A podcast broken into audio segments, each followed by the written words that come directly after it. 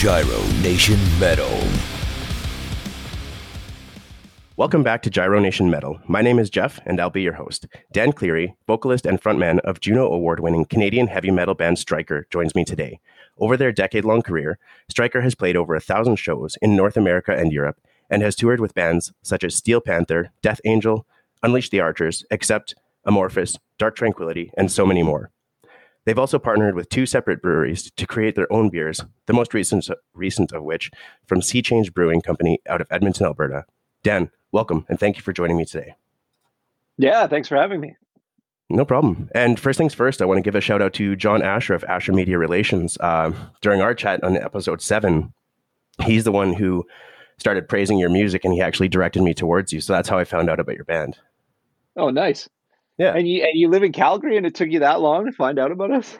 I know, I know. it's pretty bad. just kidding. I'm Um. You know what? I've I haven't been up to Edmonton for too too many metal shows, surprisingly. There's yeah, I mean, eh, usually they'll every show comes to Calgary anyway, so why would you bother driving up here? Well, I mean, I used to drive up there quite often for work and stuff like that, and I mean, it's only three hours away, so I have done it before, but not too often. yeah, I mean, it's not a bad drive.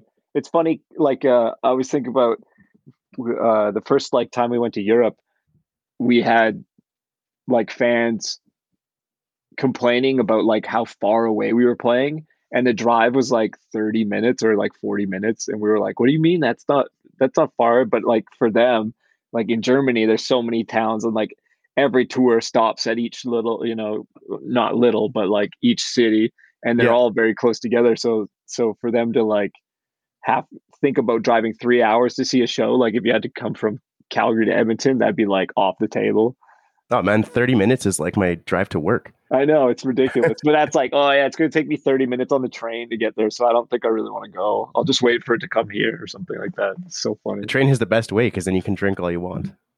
Yeah.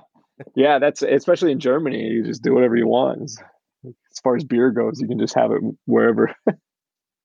And you guys are gearing up for a tour in um, in Europe this year. So, um, do you have a lot of small towns like in in a small amount or a small area, or do you have a quite widespread um, area that you're covering? Well, and it, it, we don't actually have anything really like set up, solidified yet. Um, it's more for the summer. We're going to try and get over there for some festivals and then probably do some shows in between.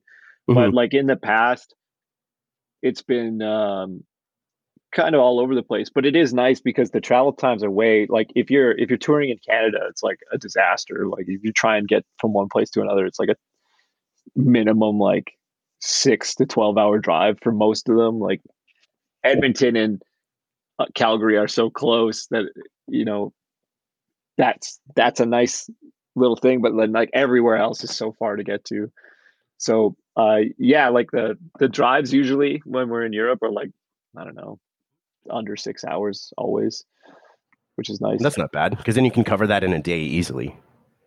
yeah like you can you can wake up and you don't have to like rush out of your hotel or whatever or like uh you know the we've done some tour bus tours and you just wake up the next day and you're already in the city that you're playing in so you can just kind of like wander around and look at the city if you want and that kind of thing Oh, that must be so much better than being in a van. Yeah, you know, it's funny because like it's it's uh it's a little bit like there's there's good things and bad things about both. So like uh when you're in the tour bus, the like showering facilities are like whatever the venue provides for the most part. And usually that's like pretty dicey. so at least when you're in the van, like if you're doing a van and you're staying in hotels, um, you know, you get like a good shower every day and everything like that. So you end up being a lot cleaner, oddly enough, on the uh those tour bus ones or on sorry on the van ones. But I think the other the other funny thing about it is um oh what was I gonna say? I just lost it. I was thinking about my uh, my my new headphones have like noise canceling, and so I it's really weird. Like I, I got them for Christmas, and I it, it just it feels so weird. It feels like I have uh, like earplugs in or something like that. Interesting. and- Can you hear and- yourself or? Yeah, ki- kind of. It's a little weird. It's it's like talking with the earplugs in. Okay. I think I think I can turn it off, but I don't know how. I don't know. I, I had to connect. Anyway, whatever. It's not very interesting, but um, uh, yeah. I, well, yeah. What I was going to say was um, for the the van tours, it's definitely a different story if you're like staying with friends or promoters and stuff like that. That that is like the bottom tier for sure. it's I mean, weird showers, no hotel rooms, like that kind of thing. That that's like the hardest tour to go on, I think. Well, and then you're always like so close to your bandmates and then your friends and everything. You don't really get time for yourself or even space. Yeah, or you're like sleeping in someone's kid's bed or something like that. We've had that too, and I've heard other. It's funny because I listening to other bands uh, interviews, I've like heard the exact same thing. I'm like, I wonder if that's the same promoter that we stayed with, where it was like kids were like at it at a wife's place, and they were like, "Yeah, you guys can just sleep in those bunk beds," and we're like, I don't know. I don't know how I feel about this. It's kind of weird. you got your legs hanging off the edge because they're made for five year olds. Yeah, they're just like, no, this is fine for you guys. You're bad guys. You don't care. I'm just like, oh, god damn. What's the longest tour you guys have gone on? Um, think that was maybe the Unleash the Archers tour we went on in 2018. I think it was. It was almost six weeks. I think five or six weeks, which is pretty long actually hmm. to be like driving around the states playing shows. So yeah, I think that was the longest one. Um, as far as I know, I'm pretty sure. How does it feel at the end of a tour when you're wrapping up everything? Like, are you excited to go home, or are you generally just um, pretty stoked about the tour itself? Everybody's just like totally fried mentally, physically, like just destroyed by the end of the tour. That like, especially one that's that long. Like, I mean, obviously it's it's lots of fun, but like, you're like ready to go home for mm-hmm. sure. Like I can't even imagine what it was like for those bands like uh, like Iron Maiden played like 250 days out of the year or something like that. It's just like man, they must have just been like their mental health must have just been annihilated. well, that was like Slayer's last tour too. I think it I I mean overall, I think it was a couple years where they were going constantly it seemed. Yeah, that's nuts. Uh, yeah, I don't know. I, I wonder if COVID's going to change some of that. I think, like, uh, uh, just from listening to other podcasts and stuff, like a lot of people have said, like, they're not going to do those types of things anymore. Where they're just like, you know what, it life at home is not so bad, so they're like, let's chill out with this like insane touring schedule and like just you know try and make it work a little better so that you're not like just going insane on the road well, and you're constantly worried about things being canceled or changed at last minute. Like if if things change in certain states or in certain provinces, um, you kind of have to adapt, and that's that's a piss off because it's a huge investment, not only for time but money as well. Oh yeah, that that's like a disaster. That that and then that's why most of the tours are getting canceled. It's not even that like they aren't able to happen. It's just that like the, the chance of any of the shows being canceled like financially destroys the tour. So it's like it's better to just not take the risk, I guess. So, mm-hmm. yeah.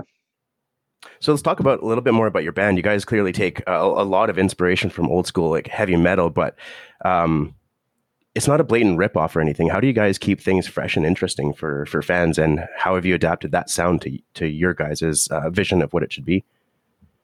Well, I think for us, we've we've always like it's always just been an influence more than like we've we've never been really trying to like really re- recreate that style of music because it's like it's like impossible to do that because we don't live in the in the fucking 80s you know? So it's like yeah exactly. it's it's uh, you know like and and i like modern metal as well. I mean uh, when i was like 18 that was like not a th- i was like totally like oh it's got to be heavy metal only. And then eventually I was like, ah, fuck, whatever. Like, I like this stuff. I like this stuff, you know, like hardcore punk or whatever.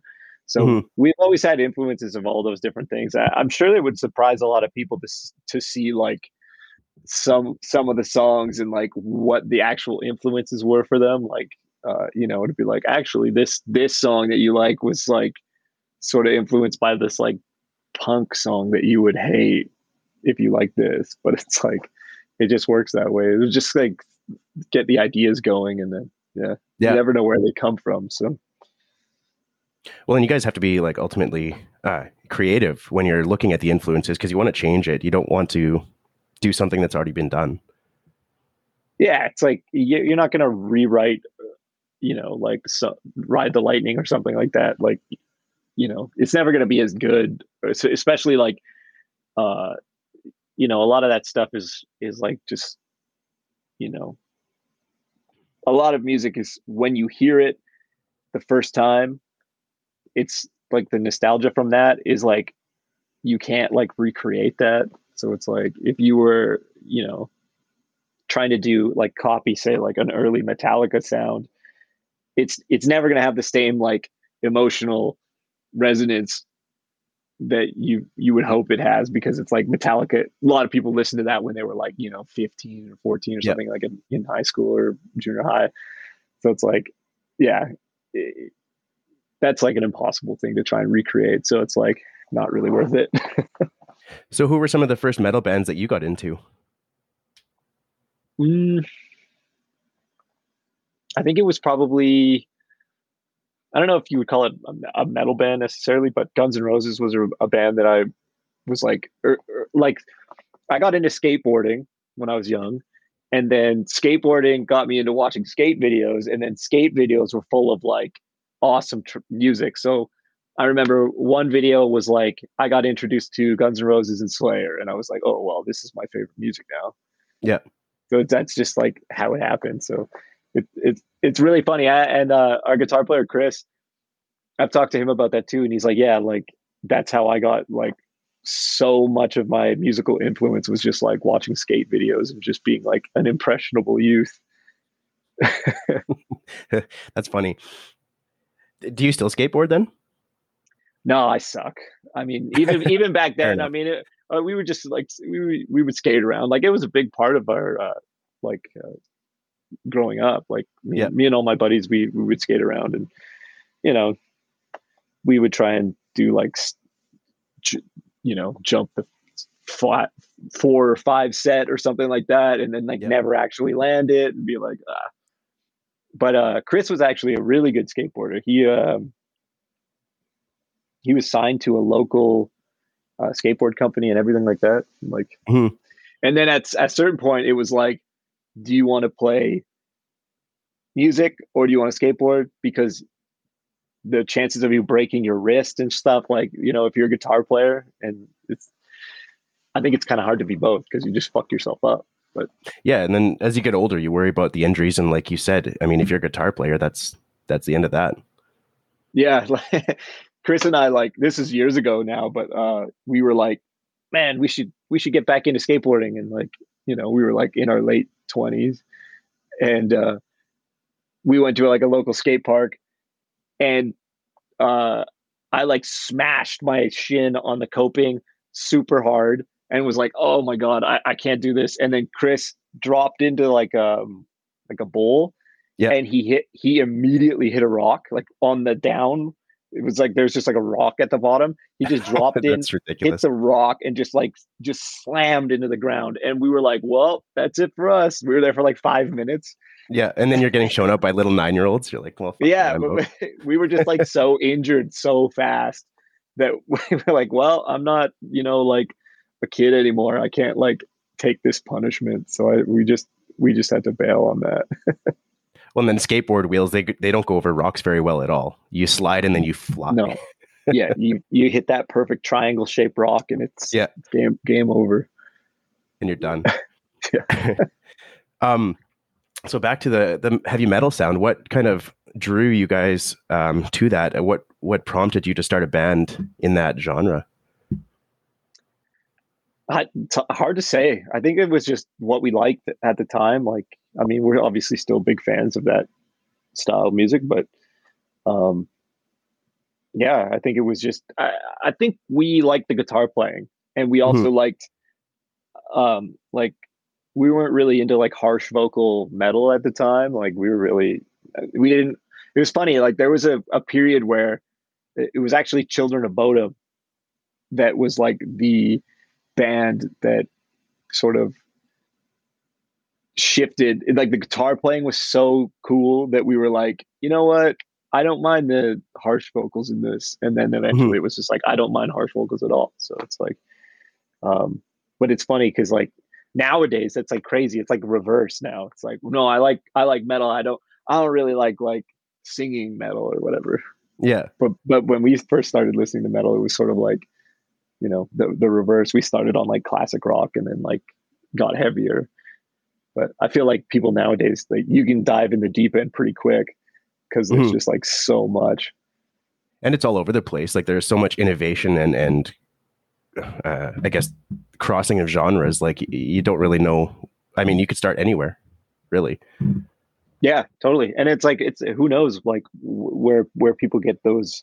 Like I mean, for for for me, it was skate videos, but like who knows? It's just people find stuff on YouTube now mm-hmm. wasn't really a thing when we were like first getting into music. It was like downloading stuff off of Napster or LimeWire or whatever. Like that was where we were at.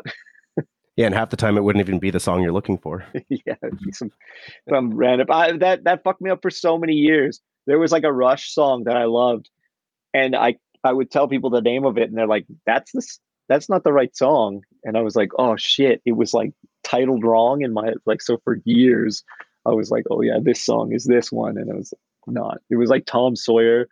The title was Tom Sawyer, and then like the song itself was totally different. I can't remember what song it was, but um, I was like, yeah, I really love that Tom Sawyer song. And then they someone played it for me, and I was like, this is not the right song. And they're like, yeah, but it, he says Tom Sawyer in this song. I'm like, oh shit, I see. yeah, I see where we're going. I'm an idiot. Sorry. yeah. Oh man.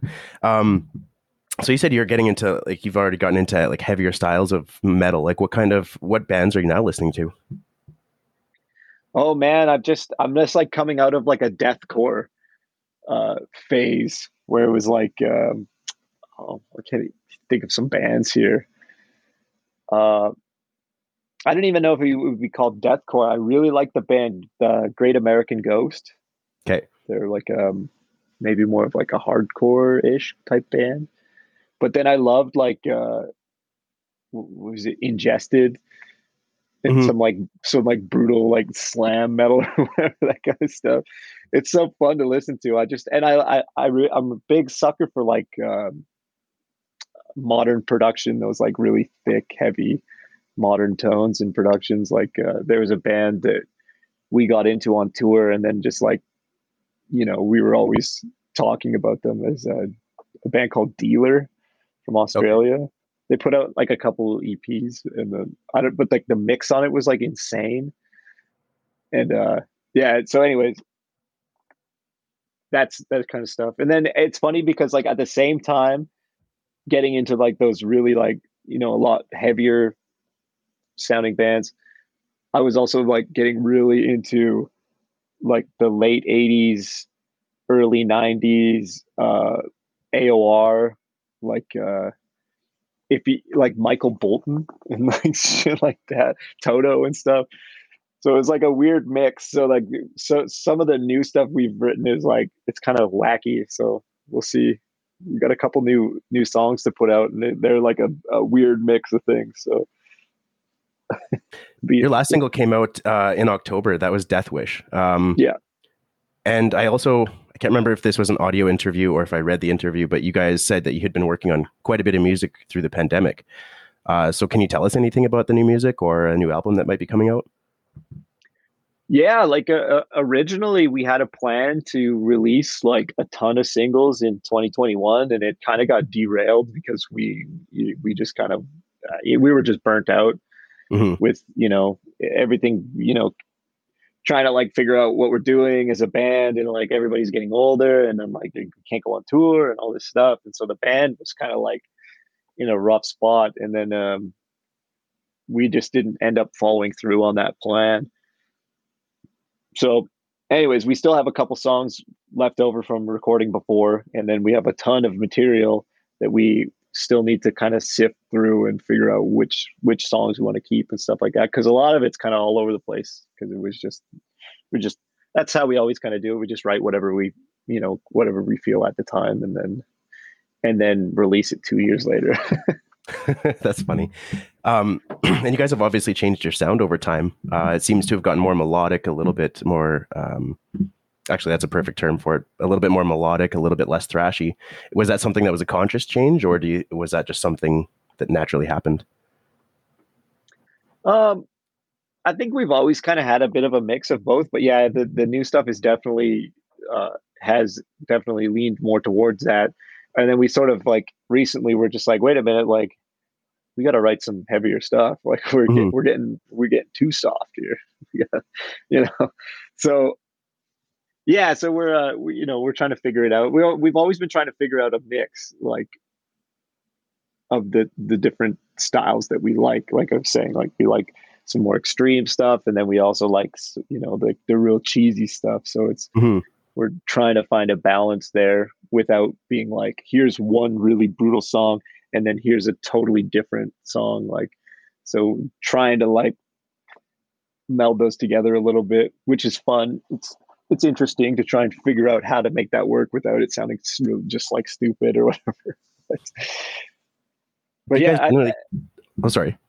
Yeah i was just going to say like for, for, as far as the uh as far as the melodic stuff goes uh like every almost everybody in the band sings. So when when we play live we we usually do all the harmonies live and stuff and i think that's just something that is sort of unique to us. There's not a lot of bands that do that. We get a lot of comments from people who are like were you guys using like backing tracks and we're like no man like we just all sing if we were hmm. using backing tracks it would sound way better but, uh, do you guys all uh, sing on the tracks then too uh, sometimes it depends. Usually, it's just okay. me harmonizing my own uh, vocals. Uh, that's just because it's easier. yeah. Take you know, I'm already in there in the studio doing it, so it's like.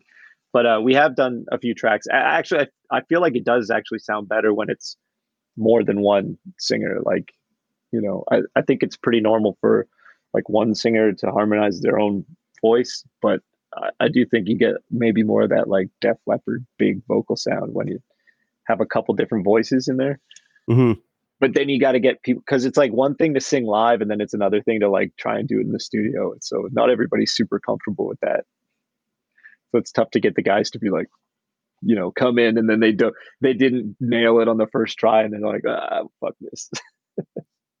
Were you ever uncomfortable on stage, like when you first started singing? Oh yeah, yeah. I got like roasted by my mom a little while ago I, I, can't remember what I said. And then she was like, "Yeah, you were hiding behind the guitar player on your first show." Because I was like, I don't know, I said something like cocky or something like that. I was like, "Yeah, you're probably right. I don't, I don't really remember, but um, singing on, I mean, doing anything on stage is like pretty uncomfortable mm-hmm. when you when you first start. Like, you have to be a real natural to like feel really at home in front of a bunch of people." You know, well, especially, especially if you start thinking about what they're thinking and if you're doing well.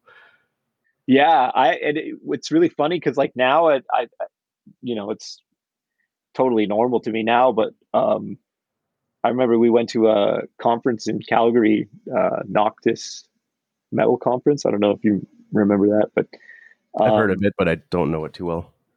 Yeah, so they just had it, it was like a festival, but then they also had like a conference side, which was really cool. And uh, I asked a question like in the the hall or whatever you know you get up and it, it's like in the you know movies or whatever you see that you get up and, in the conference and you get in the line and you ask a question but like i got so nervous talking in front of like this group of people who are like you know peers i guess you would say and like mm-hmm.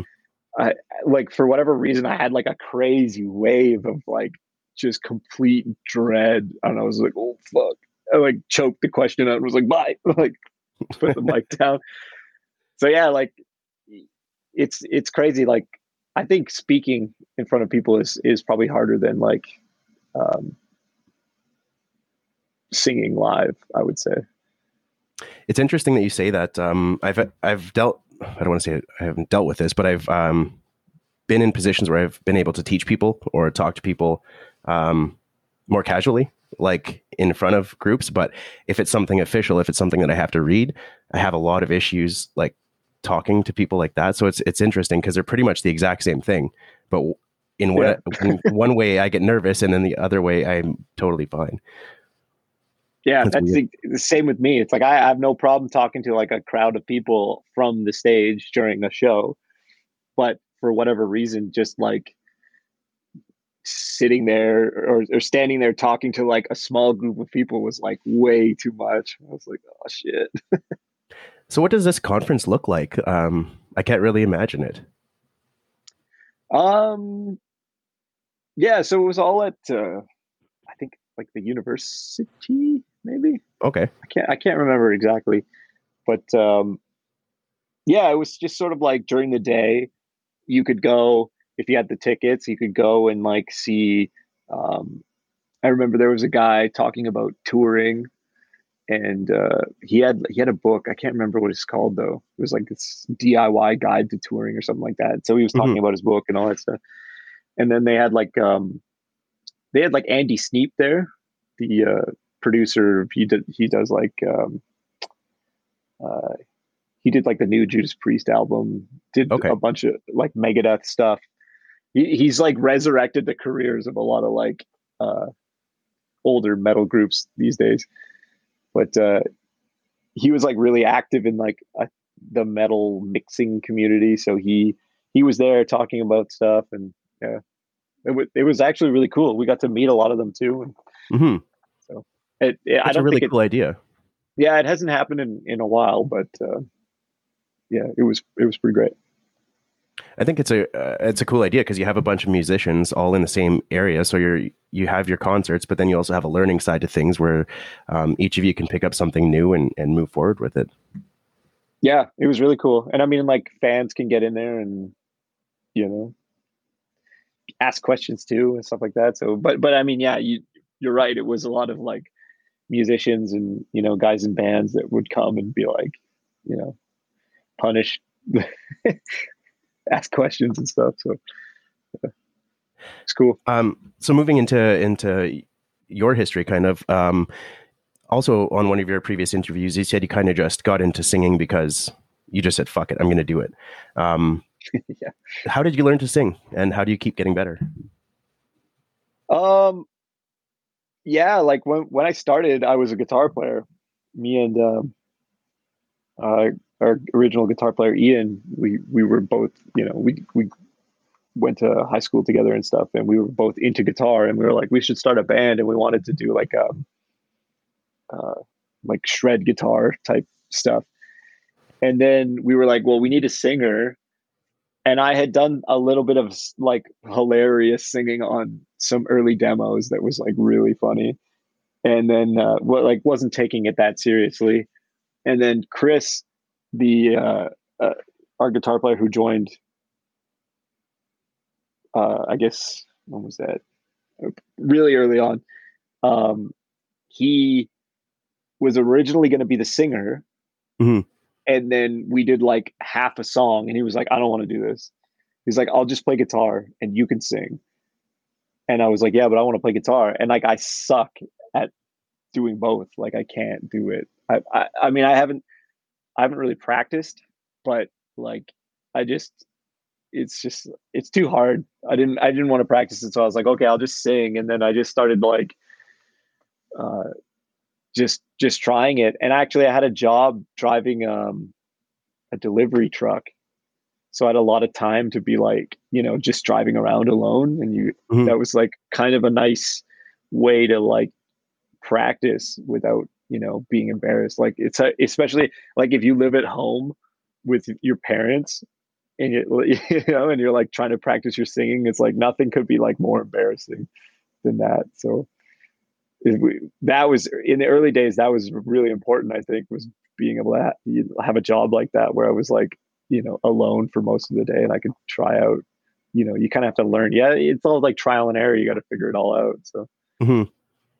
So did you normally sing to uh, uh other tracks, or did you kind of just sing your own songs at those times? Yeah, I was usually just listening to music and trying to sing along, and um, you know, it was all like metal, like Iron Maiden and stuff like that. So, you know, just doing like karaoke in the car. I do that every day to, on my way to work. So, yeah, it's a great way to like figure it out. The worst is like when you're sitting at a red light and somebody looks over, you're like, I wasn't singing. Don't Yeah, worry about it. Keep looking at the road. It's fine. Yeah. Is Striker your first band then? Uh, we had a band early on with uh, Billy, our former bass player for Striker, and Dave, the other former bass player for Striker.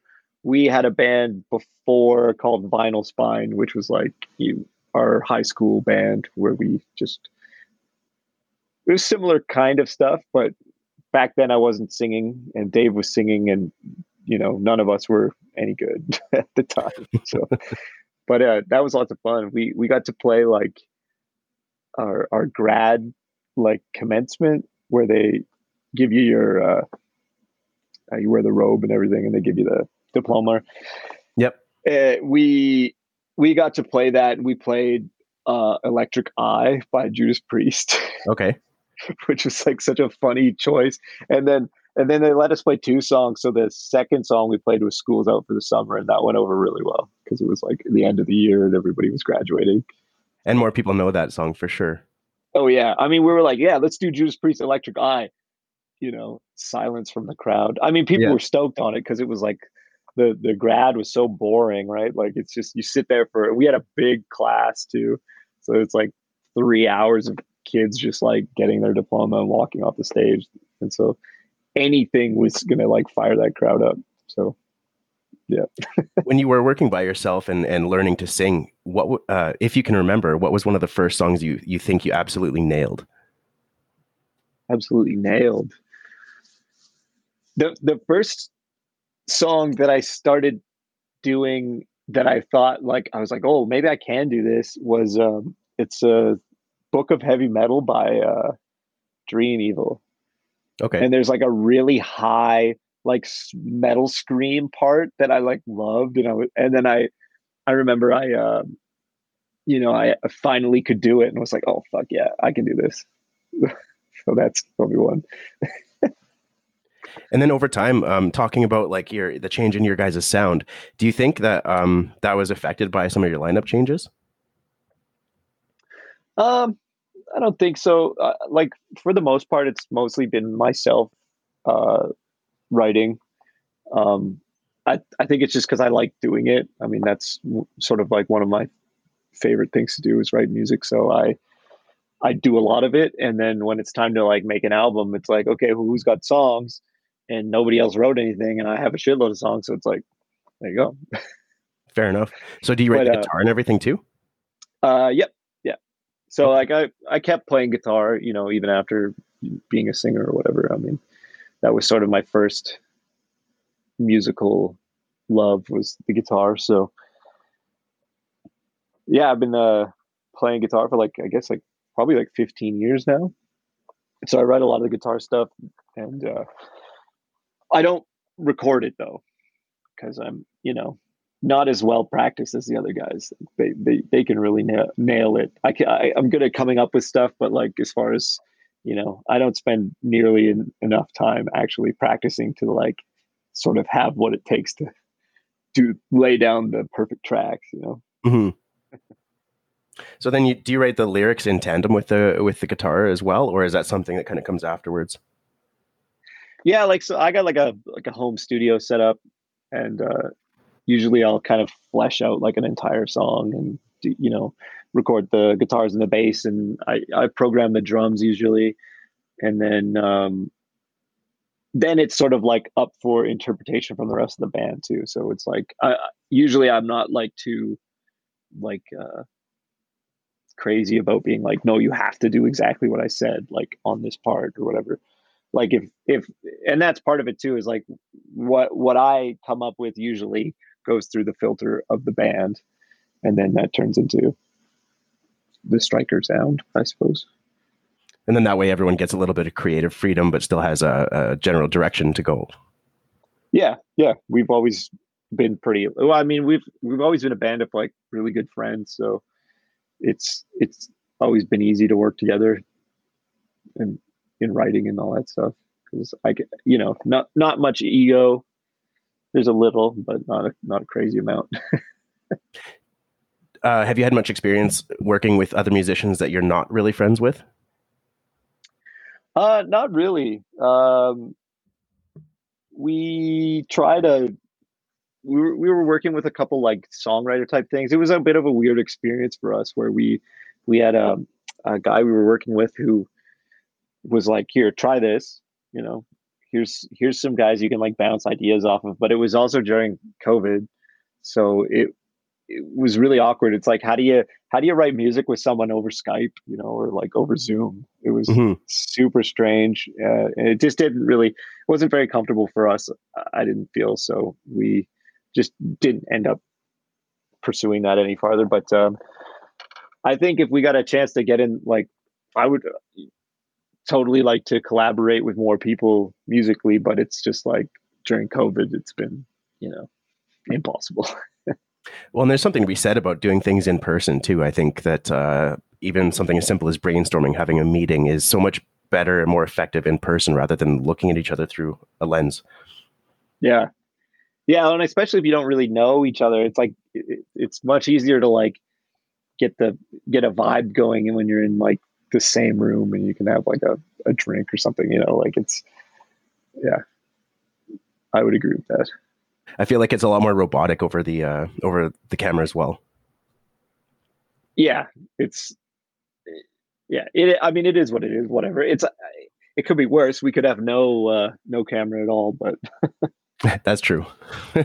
Being talking over the phone. I don't know yeah, how well. I hate I hate talking on the phone. I, I don't mind like the the the Zoom and the video calls and stuff, but like phone calls, I'm just like ah fuck. Yeah it's like as soon as text messaging came out, I just stopped calling people. I just started texting, and I'm like, yeah, text me when you want, but eh, or let's hang out. I don't want to talk on the phone anymore. Hold that thing up to my my ear. Yeah, it's you getting radiation in your face. You know, five G, five G melting your brain and stuff. That's a huge uh, topic nowadays too. It's interesting. Um, you guys have won uh, won Juno, and then you guys were also nominated back in 2018. Was it for the same? You won the best rock album uh, in 2020, and then 2018 was it the same category that you were nominated for? Yeah, yeah. That was How for the. Uh, oh, it was sick. Like uh, the the Junos are like a big deal. I mean, mm-hmm. we you know, it's it's a it's just interesting thing for metal because I feel like you know winning like yeah, awards for metal is always like a weird thing because it's sort of metal's always been kind of counterculture so getting an award mm. for it is kind of like oh okay. But um yeah it was really really cool. Um you know like every it's it's just like a nice validation for what we're doing because it's like you could tell someone you're like I'm in a metal band. And if it's like just any random person there in Canada they'll be like oh okay yeah. But then if you're like I want a Juno then they're like, "Oh, that's like, oh, you're like a real band," and you're like, "Yeah." yeah, as if that band. title gave you uh, legitimacy. yeah, I know. That's so, it's so funny. It's like you know we've played, we've toured like I think we've played in like maybe 25 countries or something like that, and it's just like, you know, that that's probably maybe more of an accomplishment in a way, especially in metal Mm-hmm. It's like if your if your music can actually get you out and doing like going to different places and stuff like that. But uh well yeah, like it, it was uh it was pretty awesome to to win. And um, we were we were pretty stoked about it. Well, you guys have also received some awards um, from the Western Canadian Music Awards, I think it was. Yeah, we've we're an award winning band. we uh lots of like uh like local Edmonton music awards and stuff like that, and then uh, Western Canadian Music Awards. So um, we've always been uh, lucky enough to be recipients of those awards too. So mm-hmm. it's it's been great. I mean, it's it's really great motivation to like because the people who vote on those are usually industry people and they see what you're doing and and you know if you're like do, do it on the right path and stuff like that. So it's good validation to be like, oh, okay, we're you know we're on the right path here. Well, I mean, you guys also have a loyal fan base. You've toured, like you said, over 25 countries. Um, clearly, you've struck a chord. Um, do you ever feel the pressure, like of living up to kind of like the awards that you've won in the past? Like moving forward, is it something that you consciously think about, or are you guys just making music that you guys like? Yeah, well, I mean, like that's something we've we've always had. Like, uh, it's been in the back of our mind too, because like, um, actually, our our drummer Jono, he sent like a like a post someone made, some very successful artist who was like, yeah, I played at like the you know MTV Music Awards, and he's like, and then the next day, I played to nobody at a bar, and it was like, it's like it can happen so quickly where you're like you're the highs can be so high as a musician and then and then be so low like so quickly. It's it's super weird. So like we've we've definitely had shows where we like showed up and they're like yeah there's gonna be like five people here. There's like we sold like five tickets and we're like what are we doing here? You know and then you and then we'll go somewhere else and you get like a sold out show and you're like oh okay like okay this is this works here but it doesn't work over here and so those types of things, it's like, you know, you always wonder, it's like, man, it's like, oh, these guys won a Juno, and then they, you know, they played this show to like ten people or whatever. it's like, ooh, shit. So yeah, no striker fans over here. Like, gotta go somewhere else. Do you guys find any places? Oh, sorry. Oh, I was just gonna say, I think that just happens to everybody. So just how it yeah. Is. Well, and I think it also depends on uh, things like promotion and accessibility too. Like, uh, I remember speaking to some guys from Australia, and they were telling me the difficulties touring um, because there's generally only six. I think it was five or six cities that they can tour there, and then mm-hmm. traveling anywhere overseas ex- is exceptionally expensive. Oh yeah, um, I can only imagine. what I was going to ask is, um, have you guys found like a certain area or country that you're that you have more success with with your shows, like more popularity?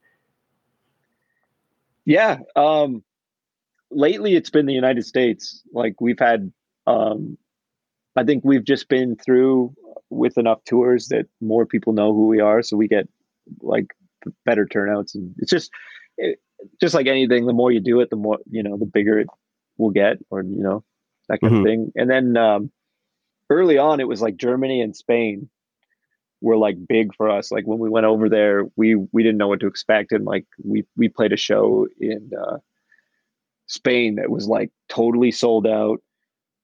Like the crowd was going insane. They were like singing. They knew all the words. This is on like our first album. They already knew all the words and everything like that. And we're just like, holy shit, that's cool. We're just like, I guess we can do this. Like, yeah, you know, it's like, yeah. So yeah, Germany and Spain, and then more recently, the United States has been really great for us. And then obviously, Canada has, especially Western Canada, has been great for us because you know where we're from.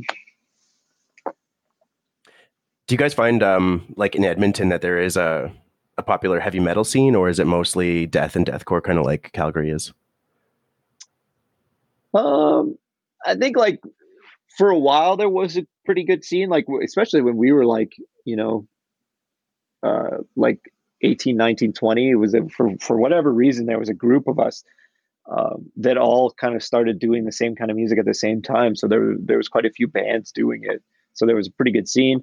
And then those bands either fizzled out or they became like, you know, uh, Tim, our, our guitar player, he was in another band that was in that group. And then he sort of, you know, that, that band fizzled out and then he joined our band and then, you know, it just kind of goes like that. It's like not not all those bands will all, all like sort of continue to actually be a band because it's it's tough. yeah, you know, to get it's tough to get going. So, but um, yeah. Uh, lately, there's still there's still a great scene here. I mean, the music scene in Edmonton has always been really good. Same with mm-hmm. Calgary. Mm-hmm. Like, um, and then I think more and more there's been like a good mix. Like I think you can get like a more diverse bill than you used to be able to because I think just like metal fans in general are, are a little bit more like open these days because it's so easy to to just try you know you don't have to spend your money on anything really. Like if you're if you're listening on spotify you can just listen to whatever you want. Yeah and and it's it, you know you don't have to be at hmv spending 15 bucks to like try something. You can just listen to it. And you don't like it you just move on to the next thing. So I think that's probably good in as a like a whole for like all of metal. You know, you can listen to whatever you want, figure out what you like. Well, and you guys are uh, quite unique in that aspect too, because I've seen some of the, sorry, I've seen some of the uh, tours that you've been on, and you've actually toured with quite a few different or quite a few musicians from different like metal genres. Yeah, uh, and I mean, like we've always had like a, you know, we early on we really liked thrash and speed metal, but we've always liked like hair metal and stuff. So we've always done a mix of those things. Like some songs will be like heavy and faster, some will be like more like a almost like a hair metal song or something like that. Yeah, for good or for worse, uh, you know, like it's kind of a weird mix, but um, we we have enough material now that like if we go on tour with say like we did a tour with uh, Dark Tranquillity and Warbringer, which is like you know a bit of a heavier bill. We yep. we have enough songs where we're like okay, let's mostly use heavier songs for this. And then if we're going, we we t- did a tour with Steel Panther, and we were like, okay, let's let's lean a little more on the hair metal side of our material. So um, do you guys yeah, change up like your your stage uh, costumes and stuff like that too? Like I know stage, uh, sorry, Steel Panther has uh, quite the imagery. no, we stay pretty pretty consistent, no matter sort of like we the music. will will lean either way with the music, but we just kind of stay who we are for, for the most part. Uh, that was a hilarious tour with Steel Panther. Those guys are really funny and, and really nice guys, actually, which was uh, pretty great. I used to work with a buddy that um, every time there was a Steel Panther show uh, in Alberta, pretty much he would go to it and he would dress up to the nines and he would just love being there. It was his favorite band. Yeah, they were uh, they were a hilarious band to tour with, and like you're totally right. Everywhere there was always like you know a group of, of dudes who were like fully like glam metal up, and uh, it was super funny. Uh, but yeah, like and we were able to sort of like you know play a little bit more of our like you know lighter stuff and mm-hmm. then uh, you know i think that worked really well with that crowd.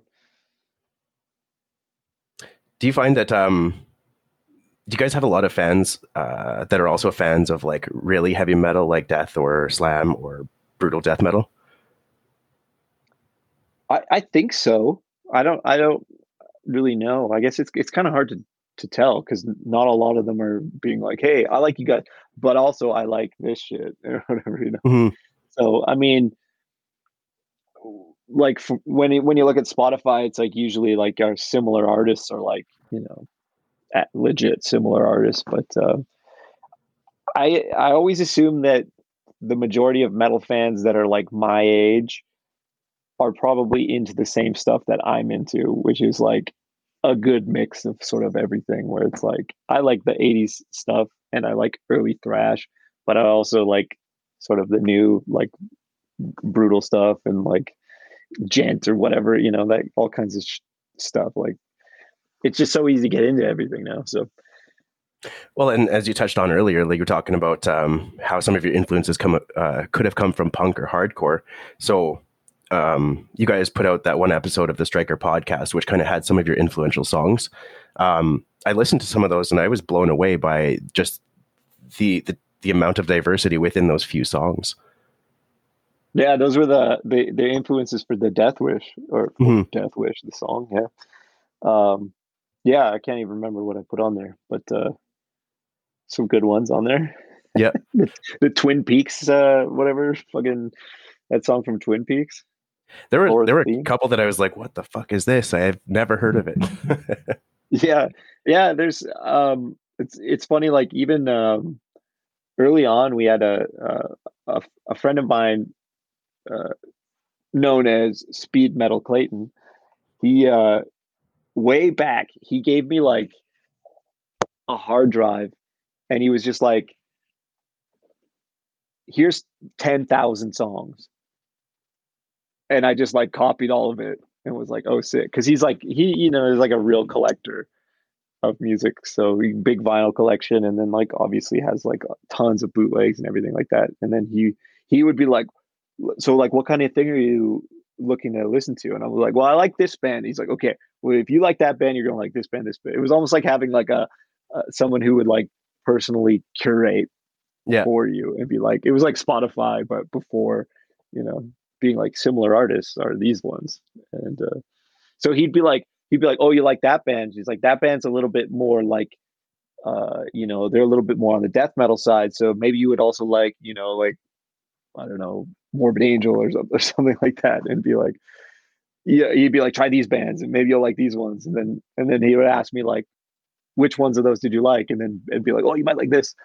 So that was that was a fun like way to sort of have someone kind of help guide me through it before um before it was so easy with like playlists like you can go and like look at a playlist on spotify now and just be like oh yeah i like all these bands Yeah, especially if it's like a playlist from an artist that you like, and then they're like, "Here's 20 other bands."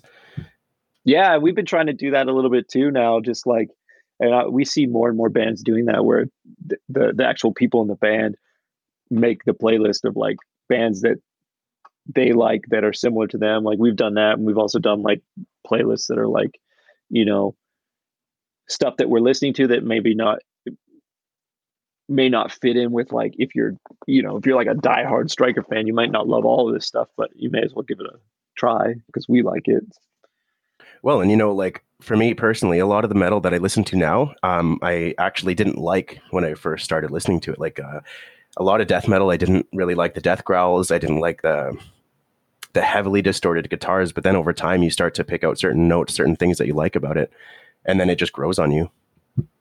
Yeah, totally. I, I yeah, and I had the exact same thing. That's like I was saying about uh, the band Children of Bodom.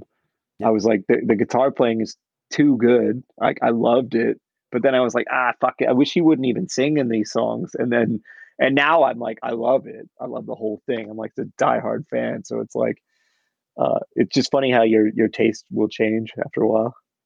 And it's interesting that you mentioned that you you said like I wish this guy wouldn't sing. It's like a lot of metal bands that I've seen recently, they're also releasing instrumental versions of their albums. So if you don't like the vocals, that's how I've got a lot of people hooked on metal. It's like, ah, you don't like the vocals, but here's the music. Yeah, I mean the vocals are usually like the most intense. Well, maybe not the most intense part, but I mean they're definitely the most polarizing because like like even for us when I I we almost when I'm talking to someone who I know doesn't really listen to metal, I, I you know I'm like we're we're almost more like a rock band mm-hmm. compared to like when you look at the whole spectrum of metal, it's like we we're almost a rock band compared to like you know some insane like super grindy death metal stuff or whatever you know it's so uh, yeah i could definitely see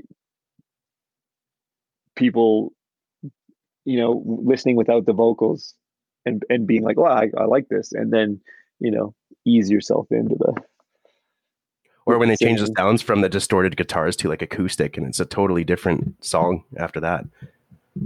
yeah and they're like wow this is actually musical and it's like yeah you just gotta like yeah it's like like an acquired taste it's like uh beer Yep. like we, we're big beer lovers and you know like so many people we meet are like i don't like ipas and it's like yeah you know neither did i when the first time i had one but after a while you sort of grow into it Well, and even like an IPA itself has so many different. Um, that that in itself is a spectrum. You have everything from low IBUs all the way up to triple IPAs, and um, oh yeah you you partnered up with uh, Sea Change Brewing in in Edmonton there, and you guys came out with the uh, Striker Session IPA.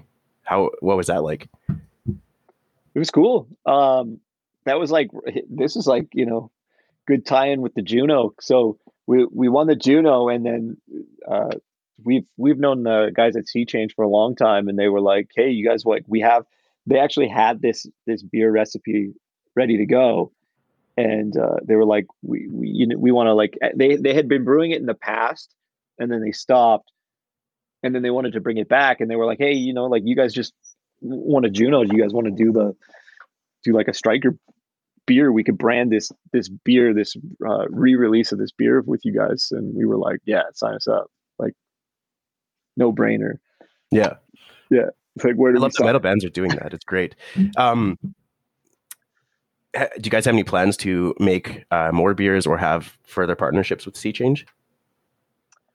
Um, I mean, we would love to. They, they're they're a busy group. Like they're always coming out with new beers. So, and we also did a beer with um, New Level Brewing in Calgary, and um, that was a really good one. That was a funny one. We were getting roasted for a while because it was um, a, like a lime lager, but it was so good. Like at first we were kind of like eh, lime lager. I'm like I don't know, but it was summer and we were like yeah, it was going to be released in like June, so we are like yeah, it's pretty good. But it was really really good, and uh, those guys make awesome beers too. So and they do a little more like they, they're a little more adventurous on what they do. They'll do like Yeah. I mean, you, maybe you know those guys, but uh, yeah, they do They like seem to be like the the the metal brewery. Like the, even their logo is kind of metal esque. I love it. Yeah, yeah, yeah, yeah. They're all about they're all about it. So yeah, and that was part of the uh the Vox and Hops uh podcast. They did Mhm. like a a collaboration with, you know, basically uh Matt from Vox and Hops. He um sort of facilitated these like relationships between bands and breweries to like That's really cool. make this big beer thing and like it, it's too bad like uh, logistically it didn't really work to be like able to get it as like a mix pack which would have been really cool because it was Mhm. like i mean there was like crazy bands like shadow of intent was in there. It's like i don't know if you know those guys. Yeah, yeah. It's like super heavy. Like and then it was us and like unleash the archers was in there too and it was like uh it was really cool. But i, I would like have loved idea. to buy them all. First time I heard Vox and Hops, I, I was quite impressed because I guess the the description was more or less like having a beer with with friends essentially, and um, obviously he's quite knowledgeable, then having the bands have their own brews and like talk about the different beers that they're drinking, I thought that was a great idea. Yeah, it was awesome. I mean, anything beer related, we're usually on board with. So Fair enough. And I think that lime lager actually kind of goes with the with the style of your music as well because it's like feel good. It's more of like a, a I don't want to say a party music, but it's it's a lot less intense than something like Shadow of Intent, for example. yeah, for sure. Yeah, it's an easy listen compared to that. Yeah, exactly. And that's an easy drink compared to something like a heavy IPA yeah, or like a porter or a I think yeah, I think they did some sort of like super dank porter or something like that. So it was it was uh, yeah, it's like it would have been so amazing if if they could have like eh, I don't know like pre-ordered like a uh like a mix pack of all of them. That would have been so cool. But I, I think like that would have been so hard to like you'd have to ship all the beer to one place and repackage it and then ship it all back out. It would be like a disaster. So You'd have to work out some distribution for sure. Like you'd have to have liquor stores on on board. You couldn't just sell it from the brewery, probably. Yeah, yeah. Um, so your new music here, uh, are you guys releasing that independently? Uh, yep. Yeah, we've been uh, we were with Napalm Records until uh, we did Stand in the Fire, which was our fourth fourth album, Mhm. and um, we still had like a, an option to do a, a another record with Napalm Records, but we we were just kind of like I don't know, being signed to a label was like not what we thought it was going to be, and I mean a lot of that was our own fault because we were just like young and didn't really understand how things work. And then uh, we just thought like shit, and like, we'll we'll just do it ourselves. Like um, we were in a good position with like in Alberta. There's a lot of like uh, grant opportunities. Yep. and, And you guys were also uh, worked with Factor as well, right? yeah. So I mean that's like a that's like a huge boost when you don't need to rely on a record label to like Mhm. Help you fund your your your stuff. So like um it would probably make way more sense to be on a label if we weren't able to get some of those like financial aids and things like that. Like um it's it's always interesting with those grants though because you you have to commit to spending the money first before they tell you whether to give they'll give it to you or not. So it's like you have to have a plan. You have to have done the plan and then you have to give them the like the report and they're and they'll like kind of pay you back. So you got to kind of front the money yourself. But Yeah, so um, it's a way of holding you guys accountable, essentially, instead of just yeah so we don't run off with run off with uh yeah that money which uh i'm sure i'm sure there's they've had things like that happen to them in, in the past but you know we're we take it pretty seriously so we we I think it's good that they're doing that with artists, especially um, in Canada, because it's such a huge country. It's a relatively low population, so there's not as much exposure. Yeah, that's like uh, we've always said. Uh, touring in Canada, it's like if you got big in Canada, it'd be like getting big in Texas. Like yeah, basically. More, there's more people in Texas. you know, it's like yep. crazy. Think about. If I remember it, correctly, there's more people in Manhattan than in all of Canada. I, I, I could be wrong about me. that. Um, so working with Napalm, then did you feel a lot of pressure to uh, direct your music in a certain way, or did you guys have creative freedom across the board? Yeah, um, I, for that stuff, they were like totally fine. It was more of just like, um, it's just like financial stuff when you realize like what the deal is where it's like you know that classic record label deal and you're and you're like well okay well you know you just assume it's going to take you to this next level but in reality like the label is more of just like a bank mm-hmm. that's going to take a ton of your money afterwards too and you're just like ah shit so i mean you know they they for the most part they delivered on what they said they would it was just like we were sort of like, I think we can just do this ourselves, like mm-hmm. at the level at the level that we want to do it. So, um, so it just made sense guys, for us. Have you guys created? Um, when I was looking up your uh, each of your your albums here, it said that your stuff, your last two albums, I think, were released under Record Breaking Records. Is that is that like your independent label, or is that just yeah, the name you put to it? Yeah, that's like our joke label. It's like I a like shell it. corporation. yeah, and like the we came up with the name like just like as a joke because I think originally it was like Billionaire Studios or something like that was like the the recording studio we were it, we recorded in. Yeah, and then when we did everything at home, and then we uh yeah, that was just like we thought it would be funny to have like a an image of a record breaking another record, like punching it. Yeah, and that would be like our logo. And then we actually do have a logo for it. It's a it's it's so hard to see and, and we don't have like the original like hd or uh, like high resolution version of it anymore. It's like just this it's gone. It's on some old computer somewhere. But we have like a version of it that we can it looks okay when it's really small. And it's like um it's a vinyl record player that's like a mechanical scorpion. And the the tail is the needle and it's smashing the album. That's cool. Yeah, I know. It, it looks sick, but it's like we've lost the image somewhere. So have you guys actually considered turning that into a label then, or like, um, or is that just something you're using with Striker? Yeah, it's mostly just we've been using it with Striker, and uh, it's uh, you know, you, in a lot of the like online distribution type stuff, you have to like put in you know the label name or whatever. Okay. So we're just like, yeah, we'll just use that. I mean, we talked about it in the past, but I mean, it's hard enough to do our own band. I can't yeah. imagine trying to like figure it out for for another band. That would be, you know, be a lot of work. Now, if you had to go back and kind of not had to resign with Napalm, but if you were to do this all over again, how would you have changed things from the get go? Hmm. What would we do? I think uh, a lot to be honest, like most of what we did was like a really great experience. It was good to like, you know, it was a good learning tool. I mean, if we went back now, fuck, we'd be way better off because we know so much more about like what we can do, how how to do it. Like, you know, I think one of the breakthroughs for us was just the realization that you know you can just you can if you have the money, you can just reach out to people you want to work with and just ask them if they want to work with you.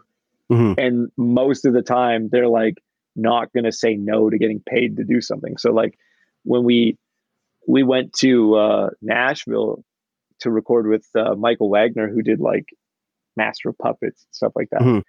and we were like, I think we sent him an email like just just to see. We're like, I don't know, maybe he'd be interested. And he he got back to us right away and was like, was like, absolutely. He's like, what's your budget? Like, we'll make this work. I like the music, so we'll figure it out. And like, uh, yeah, so we went down there, and like at the time, we were just like, holy shit! Like, and then that same thing just kept happening where we're like, hey, well, let's just like email this promotion company and and be like, hey, like we want to do ads for, or like we want to work with a marketing team to like get our music out there and they're like yeah sure like it'll be this much money and we're like oh that was easy. Yeah. There's no like real gatekeeping. Um, I think the hardest part is just finding those people to ask. but once once you're there, it's like if you're confident in what you're doing, and then you know, and and you have good. I mean, as long as you have good music or like at least music that you believe in, you're like, it's easy to get people on board. I think so. And I think it's also um, exasperated by like uh, things like social media. You have Twitter, you have Facebook, um, Instagram, whatever else is out there. Instead of just emails, or in the past, it was like letters. You almost had to go through the record labels to access people, but now they just walk right through the front gate. Yeah, I mean, we we had like a. It was really funny. We had a uh, like a music placement in a TV show on uh, Amazon. It was a show called Heels, which is like about uh, like a amateur wrestling or, yep. or pro amateur wrestling that's on there. And um, I, we got like a tweet came in, and it was a guy being like, "Thanks to uh, thanks to Striker for like letting you know allowing us to use their song." But we didn't even know that they used it, like because we had signed up with uh, CD Baby, who does our uh, like online distribution and and some physical distribution we like just said like a blanket like okay to like anyone using our music like that contacts CD Baby to like get a license and stuff like that. So I had to like tweet at the guy. I was like, "Hey, like not to like alarm you, but like how did you how did this even happen? Like how did you get this song?" And yeah. then he was like, "Oh, I, I, talked to this guy at CD Baby, and then he said, you know, here's a good, here's a, a rock band if you want a rock song. Here's a band Striker, and like, so. It, but it was funny because like that guy was like, like the the music director for for part of Amazon, who and I just like tweeted at him or like I just DM'd him on Twitter, and he was like, "Oh yeah, here's who I talked to." And so yeah. it's like really easy to get that information. I was like, "Oh, cool." And you're sitting there thinking like, "Well, that was that was easy." yeah, I know. It was just like, oh, you know, you could you could easily just, you know, if you knew who to look for, you could easily be like, hey, that's the guy who does music for Amazon shows. Like, hey, check out our band or whatever, you know. Yeah. And it you feels never, like you you're not just talking to uh, a faceless corporation anymore because you can literally talk to those specific people that you want or specific band members or whatever, even um, venue staff. Yeah, well, I, I, I think as long as you do it in like a in a way that's like respectful and you know like no, normal, like you don't want to be like like a punisher and just be you know send them something totally crazy or like go you know overstep your bounds too much because like you know you got to be you got to have some whatever you call it decorum.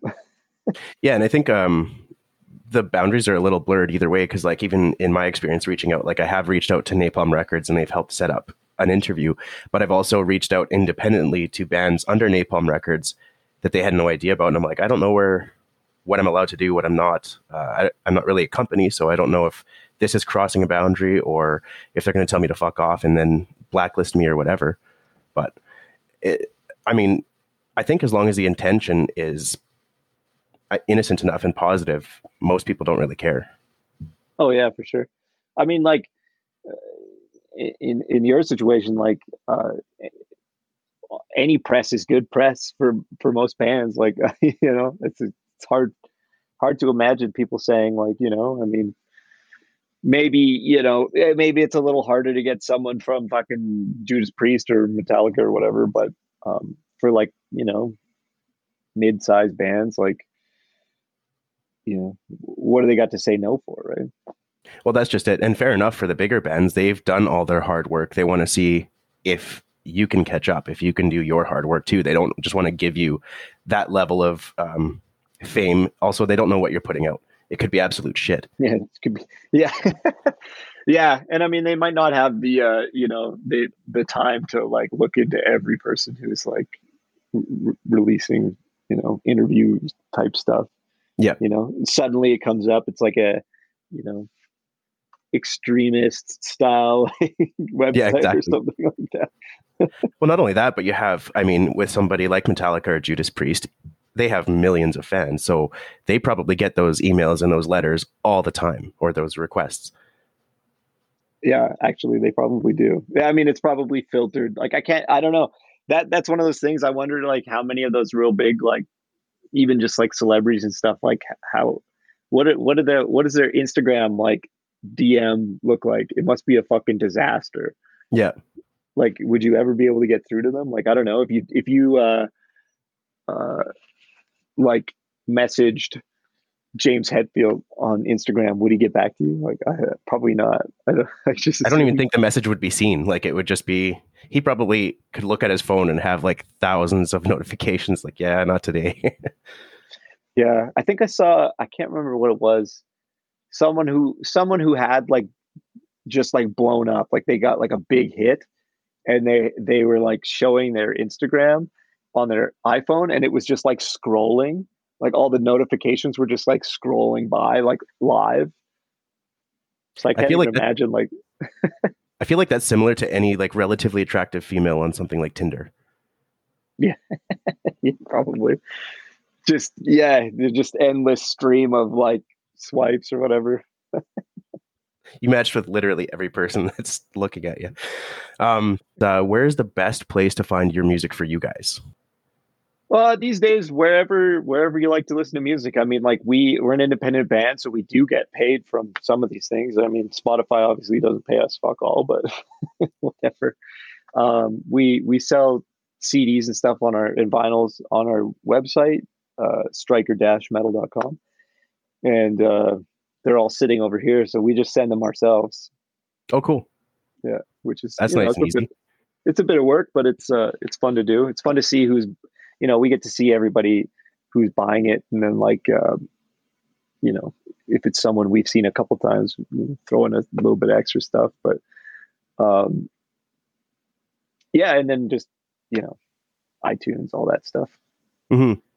And you guys have a pretty strong merch game too. So, do you guys have any plans for uh, for new merch or new types of merch? I'm I'm big on these I don't know. This might be too expensive. Like we've looked at some of this stuff in the past, like uh, any any kind of like drinking mug or anything like that. Like the shipping costs are like fucking brutal. Yeah. And uh, but like I just got this like uh, it's like um, a tall boy sized. Uh, I don't know if you've heard like the Yeti thermos thing, and you could put like the tall boy in it and screw it in, and then it stays cold like for forever that's amazing. So it's so nice with those like because everything like all the good craft brews now are all in like four packs of tall boys. So it's like, oh man, like you know, by the time you're done drinking it, it's kind of you know it's like lost a little bit of its you know, yep, coolness. But uh, these things, I thought it would be so funny to do like striker, like those tall boy thermos things. But I just I feel like they would have to be like fifty bucks which is like insane. Like I don't know, nobody. I don't know how many people want it. I mean, even the one that I got was like almost forty dollars or something like that. So to get your name printed on it or something would be like probably fucked up. But like you said, uh, the shipping costs are astronomical too. Yeah, they're they're brutal. Like anything that's not like flat, you know, like a T-shirt and stuff, or like a vinyl, and that stuff's not that bad. But like anytime it starts to get into like a 3D box, it like gets really expensive. And then shipping from Canada is terrible too. So yeah, even we get Canada, a lot of found, like it's completely inconsistent. Yeah, yeah. Well, and it's funny because like we'll get we'll get comments about like you know not so much lately. Like we've been trying, you know, we're always trying to like tinker with it to make make sure it's like an accurate amount of shipping that's you know being uh charged to everybody. But I mean, like sometimes it'll be like the amount that we charge for shipping is like ten dollars less than the amount it actually costs to ship it, and we're just like we just have to eat that cost. It's like, fuck. and that's usually in Canada. Like if we have to ship, like if we, God forbid, we ever ship a hoodie anywhere, it's like a thousand dollars to like ship in Canada. Like it's brutal. I can't believe it's that much of a difference. That's crazy. Yeah, it'll be like to ship a T-shirt in like Canada can be like sixteen dollars, mm-hmm. and then to ship a T-shirt in from Canada to the United States will be like eight bucks.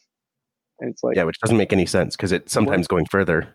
Yeah, it's always going further. It's crazy. I mean, maybe maybe not like you know if it's going all the way to like Halifax or something like that, but uh, yeah, it's it's kind of crazy. The the shipping costs are nuts, but uh, luckily people are okay with it. You know, at least some people are, so that's cool. Mhm. Supports the band. I mean, like all of our merch is straight from us too, which is which is you know, it's supporting us directly, which is you know, helps. It also keeps things a little bit more personal too, instead of having it come from like a label or something like indie merch, because you know what's coming from the band, you know where it's coming from, and that's, I don't know, that's quality in my opinion.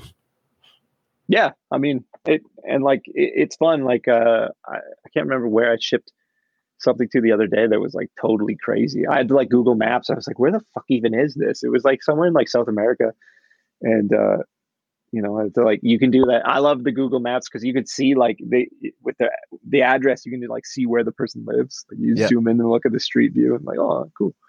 Yeah, awesome. Well, thank you so much, Dan, for joining me today. Yeah, appreciate it, man. Good talking with you. Thank you for tuning in, and we will see you next time on Giro Nation Metal. Please don't forget to like, share, and subscribe. The podcast can be found on Twitter, Instagram, and Facebook. If you would like to support this podcast, please consider checking out my Patreon. Thank you.